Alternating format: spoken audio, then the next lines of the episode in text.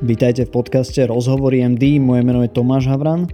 No a dneska sme sa rozhodli priniesť trošku mimoriadnu epizódu, pretože to, čo sa deje za našimi hranicami posledné dni, nás naozaj nenecháva chladnými. No a rozhodol som sa pozvať do podcastu Mariana Sedláka. Marian je mladý lekár, ktorý pôsobí v Košiciach a venuje sa urgentnej medicíne. No ale Marian má background vlastne z nejakej zdravotníckej diplomacie a venoval sa vojnovým konfliktom, vojnovej medicíne, medicíne katastrof a takisto ľudským právam a mieru z pohľadu zdravotníka, lekára. A takou nosnou myšlienkou je, že teda lekári, zdravotníci sú nejakí nositelia, obhajovatelia mieru a hodnôt, ktoré sú nám dôležité. No a veľmi ma zaujímal jeho pohľad na to, čo sa dneska deje a akú rolu majú rôzne organizácie, či už nadnárodné alebo aj lokálne, v takýchto vojnových konfliktoch, ako tá vojna vplýva na zdravotníctvo, na zdravie ľudí, nie iba priamo, ale aj aké sú tie nepriame dôsledky. No a čo môžeme ako medici, lekári, zdravotníci, dobrovoľníci robiť, ako môžeme pomôcť, tak aby to dávalo čo najväčší zmysel. Takže nech sa páči, toto už je náš rozhovor s Marianom Sedlákom. Majka, ako vyzerali tvoje posledné dni? Tak posledné dni som strávil doma, lebo som bohužiaľ na konci tohto dvojročného trápenia sa s covidom, ten covid dostal. Čiže aj napriek tomu, že som trikrát očkovaný, samozrejme to nechráni pred chytením covidu. Mal som taký polosymptomatický priebeh, každý deň sa mi striedalo niečo iné a teraz už postupne z toho dostávam antigenové testy, mám negatívne, cítim sa tak na deväťdesiat percent zdravý, trošku unavený, ale už, už to mám, dúfam, že za mnou. Mm. No a čo, vo štvrtok ráno sa zobudil a čo? Jak, čo, čo, čo ti išlo hlavou? No, k lekárovi? Ja som si už aj v závislosti na ten COVID to štvrtok ráno hovoril, že tých posledných pár dní ako z nočnej mory, hlavne prišiel ten COVID a to prišlo do času, keď som bol dosť pracovne vyťažený, čiže som si musel aj rušiť služby, iné pracovné záväzky a potom do toho prišla táto vojna a no, bolo to fakt ako zlý sen, dokonca dneska si hovorím fakt, keby sa to dalo reštartovať a vrátil by som sa do, do obdobia nie, nie desať dní dozadu, ale možno tri štyri roky dozadu. A keby sa to všetko dalo zvrátiť, tak by to bolo naozaj, naozaj veľmi dobre, lenže no, samozrejme to je utopia. Hej, dneska sa budeme trošku rozprávať o tom, že ako vlastne ten vojnový konflikt vplýva na to zdravotníctvo, na zdravotníkov, ale aj, aj civilistov a vlastne pacientov koniec koncov potom.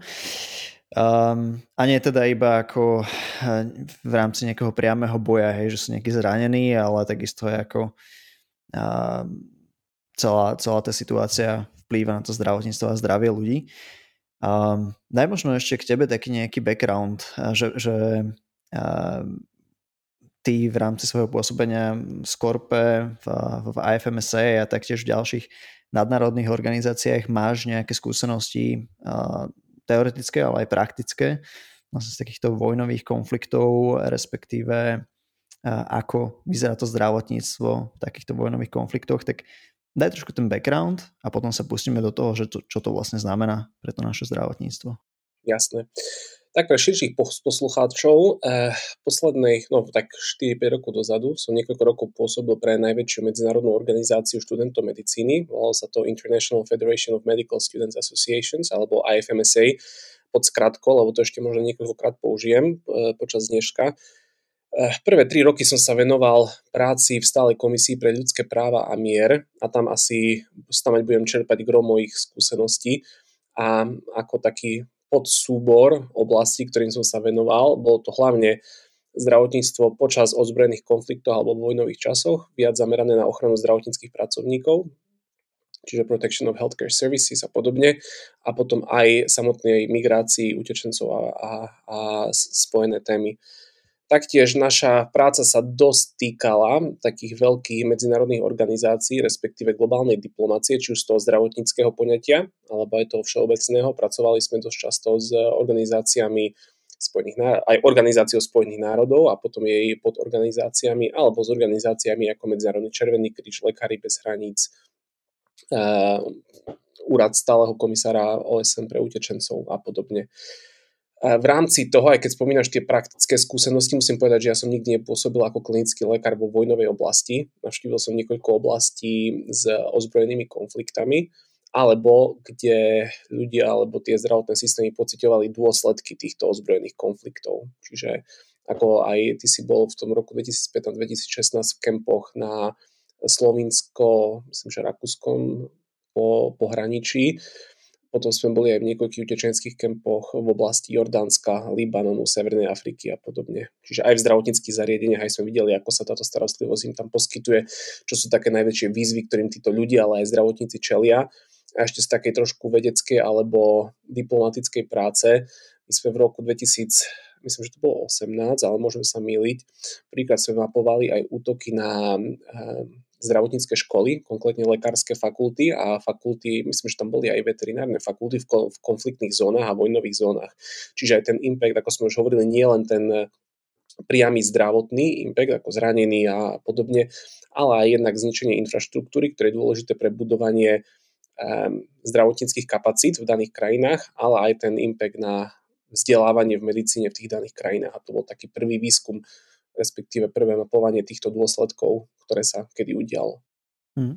Kde sa teraz prelínajú a tieto tvoje skúsenosti viacročné z týchto organizácií, z diplomácie a z, aj koniec koncov z nejakej vedy um, s tým, čo sa deje dneska na Ukrajine. Dá sa to porovnať? Je to proste vojnový konflikt taký, o ktorých sa učil, čítal si v knižkách, konzultovali ste s medikmi, lekármi, diplomatmi v tých daných krajinách, kde teda vojnové konflikty už boli v minulosti? Určite sa to dá porovnať. Je to avšak veľmi iné v tom, že to je hneď za našimi hranicami. Niekoľko stoviek kilometrov hej, od Košic, kde ja teraz momentálne pôsobím, od našich hraníc, tam sa to bytostne deje, čiže v tomto je to trošku iné, ale čo sa týka všetkých tých následkov, alebo aj toho diplomatického pozadia, respektíve aktivácie medzinárodných zložiek, aj z toho zdravotníckeho ponímania, je to niečo, čo sme videli vo viacerých konfliktoch, čiže to je, to je aj také predvídateľné, vieme, čo, ako sa niektoré organizácie, inštitúcie k tomu stávajú, prečo niektoré veci môžu vyzerať, že nefungujú, respektíve niektoré organizácie na to nereagujú a podobne, čiže z tohto hľadiska áno, je to niečo známejšie, ale je to dosť také bytostné teraz.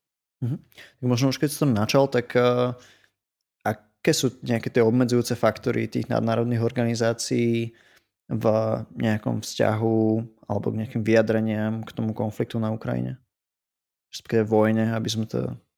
Samozrejme, je to veľmi zložitá otázka a ja nie som kariérny diplomat alebo nemám vzdelanie v diplomácii a môžem akurát hovoriť zo svojich skúseností z minulosti alebo z minulých konfliktov, keď sme pracovali dosť často aj s Branou bezpečnostným výborom O S N alebo s valným zhromaždením O S N a medzinárodnými organizáciami, hlavne W H O, Svetová zdravotnícka organizácia, a potom Medzinárodný Červený kríž alebo U N H C R, I O M, to sú medzinárodné organizácie, ktoré pracujú s migrantami, respektíve s utečencami. Je dôležité si uvedomiť, že Rusko ako krajina je členom viacerých týchto organizácií. Napríklad v Brannom bezpečnostnom výbore O S N je Rusko jedna z piatich krajín, ktoré má právo veta. Čiže žiadna deklarácia alebo rezolúcia, proste e, také zásadné rozhodnutie, ktoré sa má na pôde Brannom bezpečnostného výboru e, prejsť alebo vytvoriť, nie je možné, keď to niektorá z tých e, krajín bude vetovať. A tým pádom, že ide bytostne o Rusko, Ruskú federáciu, tak Rusko sa stále k tomu postaví, takže to bude vetovať a ni- nič vlastne neprejde. A musí to ísť na pôdu celého e, valného zhromaždenia. Teraz, aj keď sme videli e, pár dní dozadu, myslím, že to bolo včera alebo predvčerom, tiež tam bola nejaká debata a Rusko bola jediná z krajín, ktorý to vetovala a niekoľko ostatných krajín, viem, že to bolo určite Čína, India a myslím, že Spojené arabské emiráty sa k tomu postavili tak, že e, they abstained, neviem teraz e, po slovenského nenapadne slovo. Sa zdržali. Áno, tak, tak sa zdržali hlasovania. Technicky sa to v tých diplomatických kruhoch vníma ako úspech, hej, že sa nepridali na stranu Ruska. Áno, samozrejme, e, ideálne by zahlasovali za, ale e, tam sú aj nejaké predošlé väzby a tá geopolitika hrá úlohu, čiže to sme veľmi aj nemohli očakávať. Ale tam na pôde e, tohto výboru sa to hodnotilo ako úspech. E, keď prejdeme na nejaké iné organizácie, som trošku prekvapený, ale samozrejme tu na Slovensku a U N H C R nemalo nejaké silné zastúpenie v minulosti, aj I O M, Medzinárodná organizácia pre migráciu, má určite silnejšie, ale väčšinou v takýchto konfliktných oblastiach, kde vidíme influxy utečencov, tak tieto organizácie sú, sú aktívne. Myslím si, že sa aj na to budú pripravovať na Slovensku, že by do toho vstúpili. Samozrejme, oveľa viac utečencov teraz uteká do krajín ako Poľsko, dokonca myslím si, že aj Maďarsko, Moldavsko. Myslím si, že my sme zatiaľ jedna z okolitých krajín, ktorá je najmenej zasiahnutá prílevom utečencov. Samozrejme, sme aj najďalej od tých konfliktných, od miest, kde je teraz najsilnejší konflikt, čiže tá východná Ukrajina, Kyjev a podobne. Ale môžeme očakávať, že samozrejme aj z, keď tá vojna bude postupovať a bude trvať dlhšie, tak aj u nás sa tie influxy utečencov budú, budú zvyšovať. A to samozrejme predkladá niekoľko obrovských víziev aj pred našu krajinu, ale potom aj zdravotnícky systém. Lebo samozrejme tí utečenci, ktorí tu prichádzajú, jednak môžeme očakávať, že začnú prichádzať ľudia so zraneniami z boja, ktorých bude treba akutne riešiť, čiže už to bude väčšinou formou ústavnej starostlivosti, napríklad aj keď sa to budú posúvať zranení vojaci, lebo systém, ukrajinský systém nemusí mať tú kapacitu na to, aby všetkých vedel e, ošetriť. Ale potom samozrejme aj utečenci, hej, sme ľudia, každý tu prichádza už s nejakými chronickými kondíciami a keď si viete, vieš predstaviť, alebo ako aj posluchači vedia predstaviť, keď niekto má na, na to zbalenie niekoľko desiatok minút a musí odísť s jedným ruksakom, tak sa môže stať, že niekto si zabudne chronické lieky a podobne. Hej, čiže všetky tieto liečby im budeme musieť nejako, nejako zabezpečiť, poskytnúť. A potom sú tu ešte aj tie ťažšie stavy, hej, ľudia, ktorí potrebujú dialýzu a podobne. Hej, čiže aj, aj toto bude treba nejako zabezpečiť. A samozrejme toto preverí pripravenosť nášho systému zdravotníkov a celej tejto logisticko-zdravotníckej zložky. Mhm. Aká je rola vé há ó alebo Červeného kríža v takýchto konfliktoch? vé há ó je skôr taká medzinárodná, povedal by som, koordinačná zložka, čo sa týka verejného zdravia. Čiže oni, oni sa väčšinou nezapájajú do vojnových konfliktov, takže by poskytovali zdravotnú starostlivosť na mieste. Hej, vé há ó toto nerobí. vé há ó skôr koordinuje jednotlivých hráčov na, na poli alebo tam in the field um, a skôr pos- sa snažia pôsobiť ako tá tiež diplomatická sila. Je rozprávať s jednotlivými krajinami, snažiť sa ich nejak dostať za jeden stôl, aby, aby došlo k nejakému mierovému, respektíve mierovému vyústeniu alebo nejakej dohode, aby sa zamedzilo ďalšiemu násiliu. Hej, čo je samozrejme veľmi dôležité. Na to poskytovanie zdravotnej starostlivosti priamo na boisku, hej, na to slúžia aj ozbrojené sily, potom e, národné skupiny alebo e, národné branches Červeného kríža, čiže oni toto robia na boisku a samozrejme potom aj poskytovateľia prednemocničnej nemocničnej starostlivosti v tých daných regiónoch. Hej. Čo sa toho týka, vé há ó má ešte väčšinou tú funkciu, neviem, či to aj bude v tomto konflikte. Poskytovanie zdravotnej starostlivosti nie je jediná vec, čo aj napríklad aj utečenci potrebujú. Hej. Sú tam potom rôzne jednak water sanitation, čiže prístup, tak v skratke sa to volá WOTSAN, ale prístup, zabezpečenie pitnej vody, zabezpečenie základných hygienických potrieb, potom samozrejme lôžka, stany. Hej. Aj nejaké také sociálne, sociálna podpora, keď sú tam deti, samozrejme aj o nich sa treba starať, aj ponúknuť nejaké, nejaké vyučovanie, alebo hej, tí deti to berú, berú oveľa horšie ako dospeláci, čiže aj toto zabezpečujú, ale rôzne organizácie, respektíve rôzne poskytovateľa týchto, týchto rôznych klastrov a aj vé há ó je skôr zodpovedná za koordináciu týchto klastrov v tých daných podmienkach, čiže to je skôr tak áno, oni neposkytujú priamo tú zdravotnú starostlivosť, ale snažia sa to koordinovať a tak nejak aj z tej diplomatickej strany k tomu pristupovať. Hmm.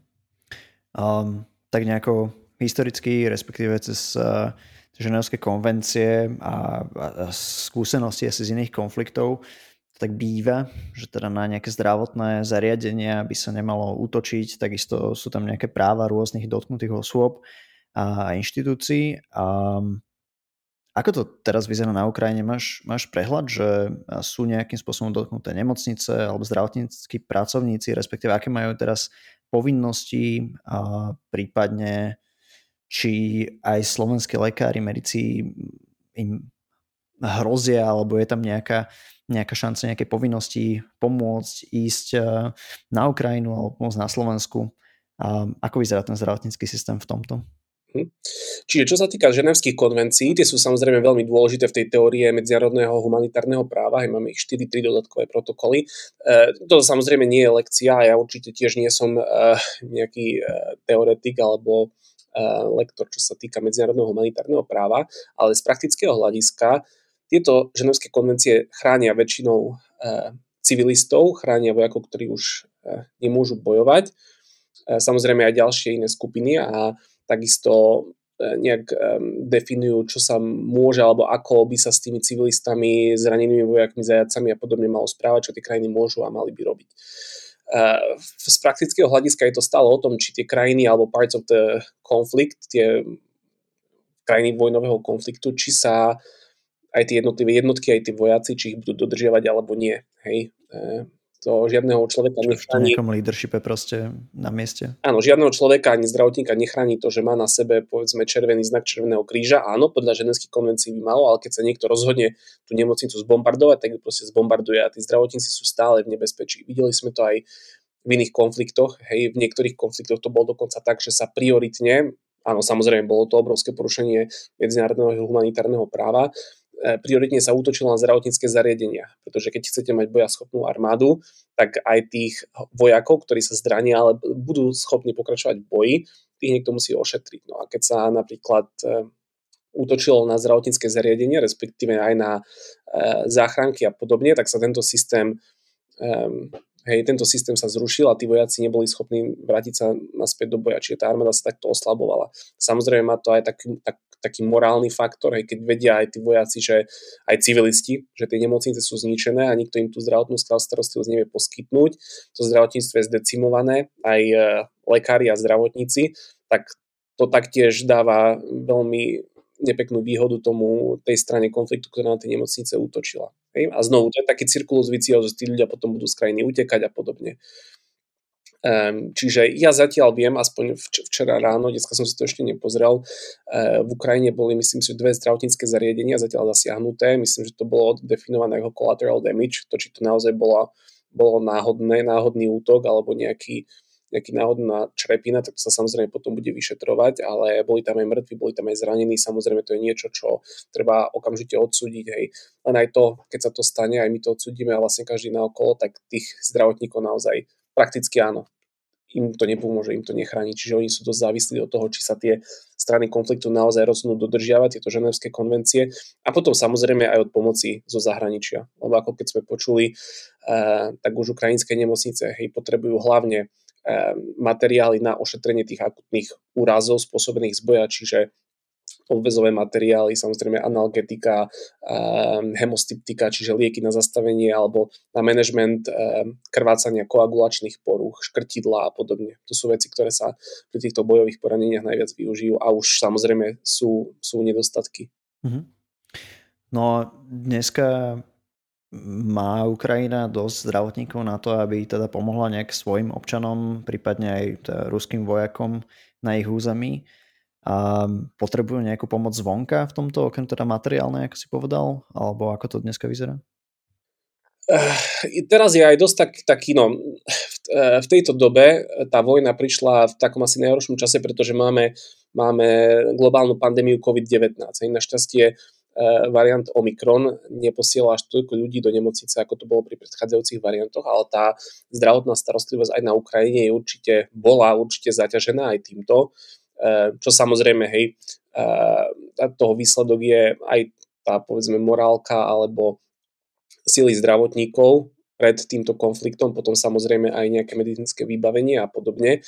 Ja si myslím, že ako aj médiá naznačovali, to vlastenecké cítenie na Ukrajine je extrémne silné a za to ich musíme všetkých obdivovať, lebo mali veľa lekárov, aj v zálohe, aj zdravotníkov, aj civilistov, ktorí sa rozhodli takto pomáhať a išli pomáhať tým nemocniciam do poľných nemocníc a podobne.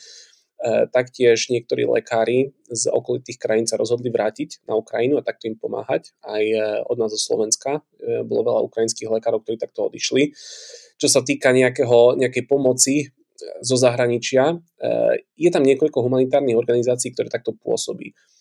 Lenže pôsobiť uprostred vojenského konfliktu je, je extrémne riziko pre tých zdravotníkov, aj pre no vlastne pre všetky organizácie, ktoré tam pôsobia, čiže aj vo väčšine takýchto veľmi otvorených uh, vojnových konfliktov tie medzinárodné organizácie sa skôr stiahli. Hej, stiahnu sa za hranice alebo nejak tak v bezpečí uh, sa snažia týchto ľudí nejako podporovať, lebo to, že tam pôjde nejaká uh, jednotka zdravotníkov, ktorú potom tiež zrania a ich bude treba zachraňovať a takisto im poskytovať zdravotnú pomoc a podobne, toto tiež systému nepomôže. Čiže treba nájsť nejaké také riešenie, ktoré by čo najmenej ohrozilo týchto zdravotníkov a čo najviac by pomohlo aj civilistom, ale aj zraneným vojakom z ktorej strany. Čiže je to, je to naozaj komplikované. Neviem teraz o tom, že by sa nejakí zdravotníci alebo také zdravotnícke jednotky vysielali na územie Ukrajiny. Hej, čo sa týka aktuálne nejakých možností ako zdravotníci na Slovensku, respektíve medici, čo teda si najčastejšie počúvajú tento podcast, môžu, môžu pomôcť, sú práve teda nejaký, ne, nejaká podpora a prípadne nejaká základná zdravotná starostlivosť pre utečencov, teda, ktorí prichádzajú cez ukrajinsko-slovenskú hranicu. My sme teda, ako si spomínal, zažili si niečo asi podobné, takéto hotspoty, ktoré teraz rástú vtedy v Slovinsku, v Dobovej, kde ja si pamätám, jak sme tam, keď sme odchádzali, tak si ľudia mysleli, že tam budeme riešiť nejaké tropické ochorenia ľudí z Afganistanu, Sýrie a podobne, ale boli to proste ľudia vyzimení, to bol vtedy nejaký január, alebo kedy sme tam boli, už neviem. A A proste mali zápaly plúc, boli ich zuby, hlava, brucho a proste takéto základné veci, že toto je asi to, čo, s čím sa budú stretávať dobrovoľníci dneska na tých hotspotoch. Je, je to tak? Myslíš si, že respektíve, ako to vidíš ty? No, čo sa týka ešte takého ako keby motivácie medikov alebo využitia síl v takejto núdzovej situácii, ja zastávam ten názor, že v takejto krízovej situácii by každý mal pracovať on the top of their abilities. Čiže, aby som to vysvetlil, keď je niekto zdravotník, mal by pracovať na pozíciách alebo pomáhať tým spôsobom, ktorá je obdobná jeho najvyššej kvalifikácii. Čiže nejakú základnú prvú pomoc môžu podať aj medici, aj dobrovoľníci, ktorí boli na to zaškolení a podobne. Keď čo sa týka potom už kvázi inak vzdelaných zdravotníkov, povedzme záchranárov, sestry, lekárov a podobne, oni by takisto mali poskytovať alebo mala by ich pomoc využitá on the top of their abilities. Čiže aj keď sme teraz rozprávali o tom, že možno tu budeme mať influx zranených, hej, uh, lekár alebo úrazový chirurg, ortoped vie toho pacienta pooperovať, zoperovať a vie mu takto pomôcť. Čiže využívať napríklad ortopedov niekde na hotspotoch, aby poskytovali základnú prvú pomoc, by asi nebolo najlepšie. Čiže uh, prial by som si, aby ľudia takto rozmýšľali nad svojimi schopnosťami a snažili sa pomôcť tam, kde naozaj ich schopnosti vedia využiť najlepšie a samozrejme ešte uvidíme, ako sa táto situácia bude vyvíjať. Čo sa týka zdravotného stavu utečencov, ako si povedal, v tej dobovej to bolo trošku iné, čo sa týka toho, že tí ľudia mali za sebou už väčšinou niekoľko týždňov alebo niekoľko mesačnú cestu, čiže boli naozaj oveľa viac decimovaní. Ten zdravotný stav, keďže bola áno zima, väčšinou sme videli nejaké respiračné ochorenia, potom nejaké jazvy, hej, možno následky úrazov, bolo tam veľa ľudí, ktorí prišli samozrejme s pneumóniami, chronický kašel, bolesti hlavy. Čo ešte musím povedať, obrovsk, alebo obrovská časť týchto ľudí trpela aj problémami z kategórie duševného zdravia a to bude podľa mňa aj tu veľmi dôležité, pretože samozrejme vojna, výbuchy a celý ten stres veľmi, veľmi ťažko vplýva na, na duševné zdravie a si myslím, že aj psychológovia, ako už sme aj, aj tu videli, by mali byť súčasťou takýchto tímov. Um, teraz vidíme iba prvé dni tohto konfliktu, čiže aj väčšina ľudí, ktoré prichádzajú cez našu východnú hranicu, väčšinou prejdú a buď už tu majú niekoho, ku komu idú, alebo sú už koncentrovaní v niektorých takých záchytných kempoch, ako napríklad v Humennom alebo v rôznych dedinkách, ktorí pre nich vytvorili nejaké také núdzové ubytovacie kapacity. Samozrejme, je tam COVID devätnásť, čiže aj toto musíme vnímať ako riziko, keď, nieko, keď zatvoríme päťdesiat ľudí do jednej telocvične, i keď samozrejme v dobrom úmysle, ale je tam riziko, že keď tam je pár ľudí pozitívnych, tak o niekoľko dní tam bude viacero pozitívnych ľudí. Čiže aj toto musíme, na to musíme dávať pozor, respektíve tam nejaké preventívne opatrenia tých ľudí, ktorí budú symptomaticky nejak sa snažiť testovať alebo potom izolovať, aby sme nenakazili každého naokolo. A samozrejme potom také základné hej, problémy, ako sme spomínali pri tej dobovej. Tá druhá kategória budú ľudia s tými chronickými ochoreniami, ktorí budú vyžadovať nejakú veľmi nejakú špecializovanejšiu liečbu a potom už prichádza do, do, do popredia tá otázka, ako túto liečbu zabezpečiť, respektíve otázka poistenia a platenia. Hej? Lebo keď človek požiada o azyl v našej krajine, tak mu vláda platí tú zdravotnú starostlivosť. Lenže keď sú to ľudia, ktorí naozaj iba nejak tranzitujú, prechádzajú, nemajú komerčné zdravotné poistenie, tak bohužiaľ sú samoplatiči a túto zdravotnú starostlivosť by si mali hradiť sami. Myslím si, že nikto zo zdravotníkov nemá také srdce, aby ich nejak zdieral o peniaze v takejto situácii, keď ušli s jedným batohom, lenže je to problém, ktorý sa, budem, ktorý sa rieši samozrejme, hej, treba na ňo myslieť. Hej. No a on top of your abilities pre teba znamená čo? Ty ako lekár um, tri roky v praxi, teda riešiš urgentnú medicínu. Um, kde si myslíš, že je tvoje miesto v pomoci uh, pri, pri tomto konflikte? Urgentná medicína má obrovskú výhodu uh, v tomto, lebo ako lekári urgentnej medicíny sme školení na to, aby sme vedeli zaliečiť alebo nejak vyriešiť urgentné stavy z každej jednej oblasti a samozrejme potom do toho prichádza aj medicína katastrof. Hej? A takáto medicína uh, v prípade veľkého influxu utečencov a takých, nie je to mass casualty, ale takisto nejaké skúsenosti z toho alebo vedomosti musia lekári urgentnej medicíny mať. Čiže znovu je to buď ako lekári v takýchto kempoch tranzitných alebo kempoch pre utečencov, alebo potom na, na urgentných príjmoch, kedy budú kedy sa bude vyžadovať starostlivosť o nielen pacientov, ktorí prichádzajú po vlastnej osi s takýmito ťažkosťami, ale potom možno aj starostlivosť o tých, ktorí tu budú transferovaní priamo z Ukrajiny, možno v budúcnosti. Čiže naozaj uvidíme, ako sa táto situácia bude, bude vyvíjať. Tu v nemocniciach na, na východnom Slovensku myslím, že skoro všetky deklarovali, že sú naozaj pripravené pomôcť, čo je naozaj úžasné. Aj títo zdravotníci, ktorí sú už extrémne vyšťavení um, z tejto covidovej krízy, ale takáto vojna do vás vleje obrovské množstvo energie a ochoty pomôcť, čo si myslím, že je úžasné aj na tomto národe, že sme sa tak spojili. Uh, um, čo som chcel ešte k tomu povedať je, ako aj uh, v posledných dňoch už bolo povedané, myslím si, že teraz nie je múdre, aby ľudia chodili na vlastnú päsť na tieto hranice, keď je to samozrejme v dobrej viere, že chcú tam prísť, pomôcť, doniesť nejaké veci, ale už aj ako niektoré organizácie, aj oficiálne e, zložky ministerstiev poznamenali. Robia sa tam zápchy, tí ľudia trošku upchávajú cesty, je tam trošku chaos na tých hraniciach a v takejto situácii e, taká pomoc na vlastnú päsť môže byť šk- skôr na škodu. Samozrejme je to všetko robené s dobrou vierou, ale skôr by som si myslel, že alebo odporúčal, aby sa tí ľudia, ktorí chceli, chcú pomôcť aj takýmto spôsobom, dali do kontaktu s rozličnými oficiálnymi zbierkami pod buď organizáciami alebo inštitúciami, aj mestské vlastne samosprávne kraje a podobne, vyvíjajú takéto oficiálne aktivity a skôr prispieť takouto troškou, aby napríklad tie veci potom boli odnesené na hranice alebo do miesta, kde ich naozaj treba, nejakým väčším venom alebo kamionom a podobne, aby to nešlo nejakými tridsiatimi osobnými autami, ktoré tam potom aj e, tie menšie parkovacie množnosti obsadia. A taktiež táto pomoc, keď je už distribuovaná, respektíve logisticky rozdeľovaná do centier, kde to potrebujú najviac, tak sa presne dostane k tým ľuďom, ktorí naozaj vyžadujú niečo teraz. Hmm. Ak by si dneska bol uh, piatak medic, um, tak čo, čo robíš? Aké sú tvoje kroky v pomoci Ukrajine? V prvom rade toto bude možno trošku mimo medicínskej sféry, ale myslím si, že je extrémne dôležité tú vojnu odsúdiť a aj tak sa morálne postaviť za mier.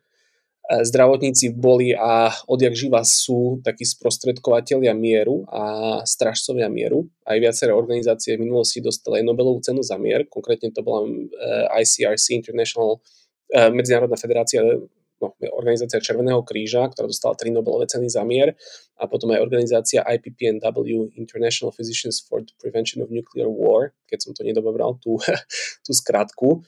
A to boli vlastne organizácie lekárov, zdravotníkov, ktorí dostali Nobelovú cenu za mier za svoje aktivity. Čiže myslím si, že je extrémne dôležité postaviť sa za to a aj tak verbálne v svojom okolí šíriť tieto ideály mieru a e, naozaj stať za tým, že táto vojna je zlá a, a vyvíjať aj taký tlak možno na politikov alebo na svoje okolie v tomto smere. Na druhej strane, samozrejme, využiť všetky dostupné, keď, maj, keď majú čas, tak využiť všetky dostupné možnosti pomoci cez oficiálne inštitúcie, čiže napríklad aj ministerstvo zdravotníctva teraz spúšťalo program tých hotspotov a e, vlastne robilo nábor zdravotníkov, čiže myslím si, že toto je veľmi, veľmi dobrá možnosť, ako zúročiť svoje už nadobudnuté znalosti medicíny a prvej pomoci. Samozrejme, potom sú aj iné možnosti, hej, prispieť do zbierok nejakého zdravotníckych materiálov a podobne, keď majú k tomu prístup, respektíve ich nejako zaobstarať, to sa tiež dá. Tie zbierky, samozrejme, nejaký zdravotnícky materiál pôjde aj oficiálnou cestou, ale potom sú tu aj niektoré nez, eh, organizácie alebo takéto inštitúcie, ktoré to robia aj bilaterálne s nejakými ukrajinskými zdravotnými zariadeniami, čiže aj toto je možnosť. Taktiež darovať krv, toto je veľmi dôležité, pretože jednak darovať krv je stále dobré, aj mimo nejakých vojnových, vojnových konfliktov a takýchto čias, ale keď rátame s tým, že tu môžu presúvať zranených, tak táto krv sa určite bude spotrebovať pri operáciách alebo pri nejakých zákrokoch, čiže už vieme, že na Ukrajine je teraz obrovský nedostatok krvných konzerv, čiže mali by sme sa na to pripraviť na Slovensku, keď k tomu dôjde. Čiže to je tiež jedna z možností. Mm. No dobre, uh, Majko, ďakujem ti, že si nejak takto uh, zhrnul to, ako to ty vnímaš uh, jednak z pohľadu z Košíc, blízko pri hraniciach, z pohľadu lekára a z pohľadu aj človeka, ktorý má uh, teoretické, praktické skúsenosti uh, z diplomácie čiastočne, teda z uh, ošetrovania a riešenia nejakých utečenských táborov, prípadne vojnových konfliktov. Um, ja verím, že to, čo sme sa aj čiastočne rozprávali, že bude treba napríklad tú krv a tak ďalej a tak ďalej, že, že teda sú to naozaj iba že preventívne opatrenia, ku ktorým, ku ktorým nedojde, lebo ten konflikt čím skôr skončí, samozrejme. Situácia je absolútne asi nepredvídateľná, takže je, je na mieste sa asi aj pripraviť na, na najhoršie scenáre. Nahrávame akorát v nedeľu večer. A dneska myslím, že Putin ohlásil teda, že majú svoje nukleárne zbrane veľmi po ruke. A, takže naozaj môže sa stať hocičo. A je niečo, nejaké last call to actions alebo niečo, čo by ste chcel odkázať poslucháčom? Tak, ako si hovoril, hej, dneska nás prekvapila tá správa, že aj nukleárne zbrane boli neaktivované do pohotovosti. Samozrejme, ako sa správať počas nejakého, nejakého nukleárneho výbuchu by bolo na ďalší iný podcast, ale je to naozaj veľmi smutná, smutná doba, teraz, v ktorej žijeme. Ja len dúfam, že tie strany konfliktu si sadnú za jeden rokovací stôl, keď to bude veľmi ťažké, lebo samozrejme tam sú už nejaké tie personal antipathies, ale musí dôjsť k nejakému mierovému vyriešeniu tohto konfliktu. Aj keď dôjde k mierovému vyriešeniu tohto konfliktu, že sa prestane útočiť, Ukrajinu čaká veľmi dlhý maratón restoration, čiže začnú sa opravovať budovy, začnú sa veci dávať dokopy. Samozrejme v tom momente budú taktiež potrebovať obrovskú pomoc z okolitých krajín, od medzinárodného spoločenstva. To bude môcť byť, keď vlastne už sa nebude na Ukrajine bojovať, tak myslím si, že tam presne do krajiny prídu aj iné medzinárodné organizácie, skôr tak, z takého rozvojového hľadiska, lebo my robíme rozdiel medzi humanitarian and development side a tam možno bude aj ďalší priestor pre aj Slovákov, ktorí majú záujem o to nejako pomôcť, aby sa aktivizovali a pomohli dostať Ukrajinu, Ukrajinu znovu na nohy. Lebo to aj vidíme z tých videí a podobne, že veľa aj civilných budov a podobne, ciest, infraštruktúry a, pod, a podobne je, je zničených, rozbombardovaných, čiže aj keď dôjde k tomu, tak nie je to koniec, hej, čaká nás ešte, ešte dlhý maratón, ako dostať ľudí naspäť na nohy aj celú krajinu. Ďakujem, Maťko, za rozhovor. Ďakujem, Tomáš.